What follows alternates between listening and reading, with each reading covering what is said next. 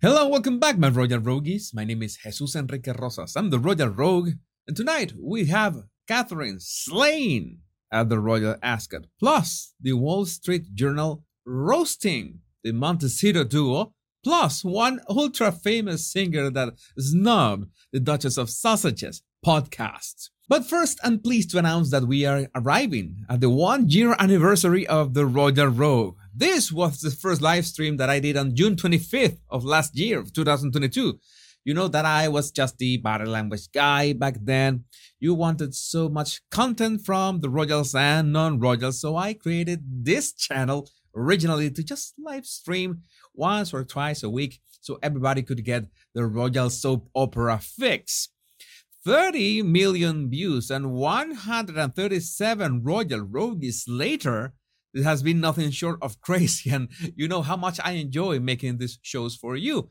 I still haven't decided if I'm going to do a live stream tomorrow to celebrate this anniversary. I'm still sorting out technical issues, but I will be letting you know beforehand. And the Royal Rogue official monogram is coming in some great merch that will be available soon. And I can tell you, embroidered looks awesome. But let's get down to it with a sight to behold. Catherine at the Royal Ascot. By the way, this picture was shared by According to Task, and I agree that this is just awesome. The splash of color is everything. They arrived together with uh, Princess Beatrice, who looked wonderful as well, and Edo, who, in my opinion, is a very elegant man. And you know that elegance is the way you wear your suit or your dress. It's not the dress that or the suit that makes you, but the other way around. And I absolutely loved this picture of the king and the queen, especially for the colors. This is impeccable taste. I need a tie like that one. I don't have pale pink ones. Sophie was amazing too, and I couldn't leave Zara and Mike Tindall out. I know that this was over a couple of days and they were different attires, so maybe I will be commenting them on my next show. And many thanks to Lady B of Belsize official who compilated all of Catherine's dresses at Ascot. Yeah, everyone, just notice it. We got a series of white and light colors for four years, and all of a sudden, the most red you can wear in the most stunning way. What do you think made Catherine change this much? There must be some kind of theory behind this. And we just found out that Taylor Swift snubbed the Duchess of Sausages on her Arsewives podcast. It is alleged that Meghan wrote a personal letter to Taylor Swift asking her to appear on Arsewives, but that the singer declined through a representative. Oh, you can imagine that Megan went full calligraphy on the request, and, well, Taylor replied pretty much like Megan and Harry thanking the gift of a bike for Archie a couple weeks ago through our representative. How dare you be so cruel and impersonal with the Duchess of Sausages? But uh, the reference comes from a Wall Street Journal article that pulled no punches with the headline. Harry and Meghan produce a Hollywood flop themselves. And what's interesting is that it actually describes how it is to work with the Harkles. I'm going to spare you the fluff and so many details that we already know and jump straight into the tenderloin of the text. Take a look at this. Archewell employees and associates say the company often lacks direction and that its founders at times seem surprised by the work required to finish entertainment projects. Most potential initiatives, they said, follow a similar route big idea, subpar execution. Uh, this is what most people do not realize about creating content. There are so many details that you need to pay attention to, like trying to sculpt and polish a diamond little by little, and every small detail requires planning, execution, and testing. Especially because everything nowadays is about you as a person. That's why you like watching my shows. Maybe you like my style or my delivery, but what matters is that this is me, a person.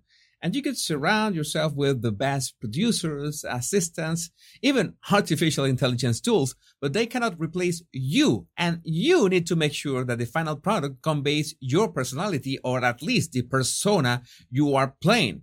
And that takes a ton of work. People who worked with the pair say their Sussex upon Sunset outpost was undermined by their inexperience as producers and trouble finding material consistent with their brand. My question is, what is their brand? Meghan has shed her skin so many times that we lost count, and as for Harry, I insist, I think he doesn't want a brand or anything. The guy is simply not into it. And this is something that exposes who really was producing this stuff. Meghan would often ask for changes late in the editing process, at times recruiting senior Spotify executives, including then Chief Content Officer Dawn Ostroff, to call producers and push them to make changes. Well, I thought that it was Ars Smell Audio, the ones producing the podcast, but according to this, we confirmed that it was Spotify producing it. Remember that one thing is producing the show, like actually making it, and another is distributing it. It's like I produce my show and then I distribute it through YouTube. So uh, Megan was demanding late in the editing process to make changes. No wonder these people got fed up of the Z list actress turned Duchess bullying, I mean, giving them orders. And talking about Taylor Swift, thanks to Royal Wales, Cambridge Power on Twitter, we got this blast from the past. In a Christmas episode of Apple Fitness Plus, Time to Walk series, Prince William recalled a charity event when he met Taylor Swift. I sat down to watch Jon Bon Jovi to do his performance, and I thought, that's it. My job is done. I'll get a dinner in a minute, and I might be able to have a chat to some people. And you know, I'm off duty a little bit now. Little did I think that what was going to happen next. I'm sat next to Taylor Swift. She's on my left, and after Jon does his first song, there's a pause, and she turns to me. She puts her hand on my arm, looks me in the eye, and says, Come on, William, let's go and sing. To this day, I still do not know what came over me.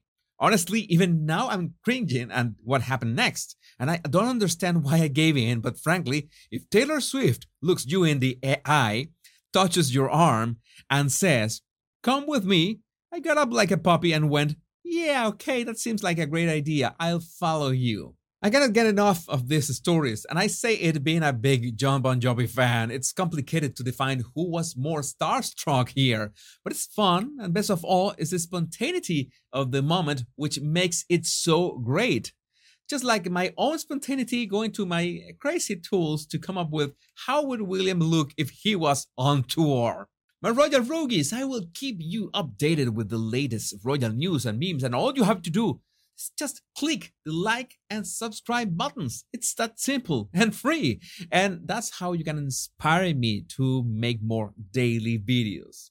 The two most important words much love and bliss.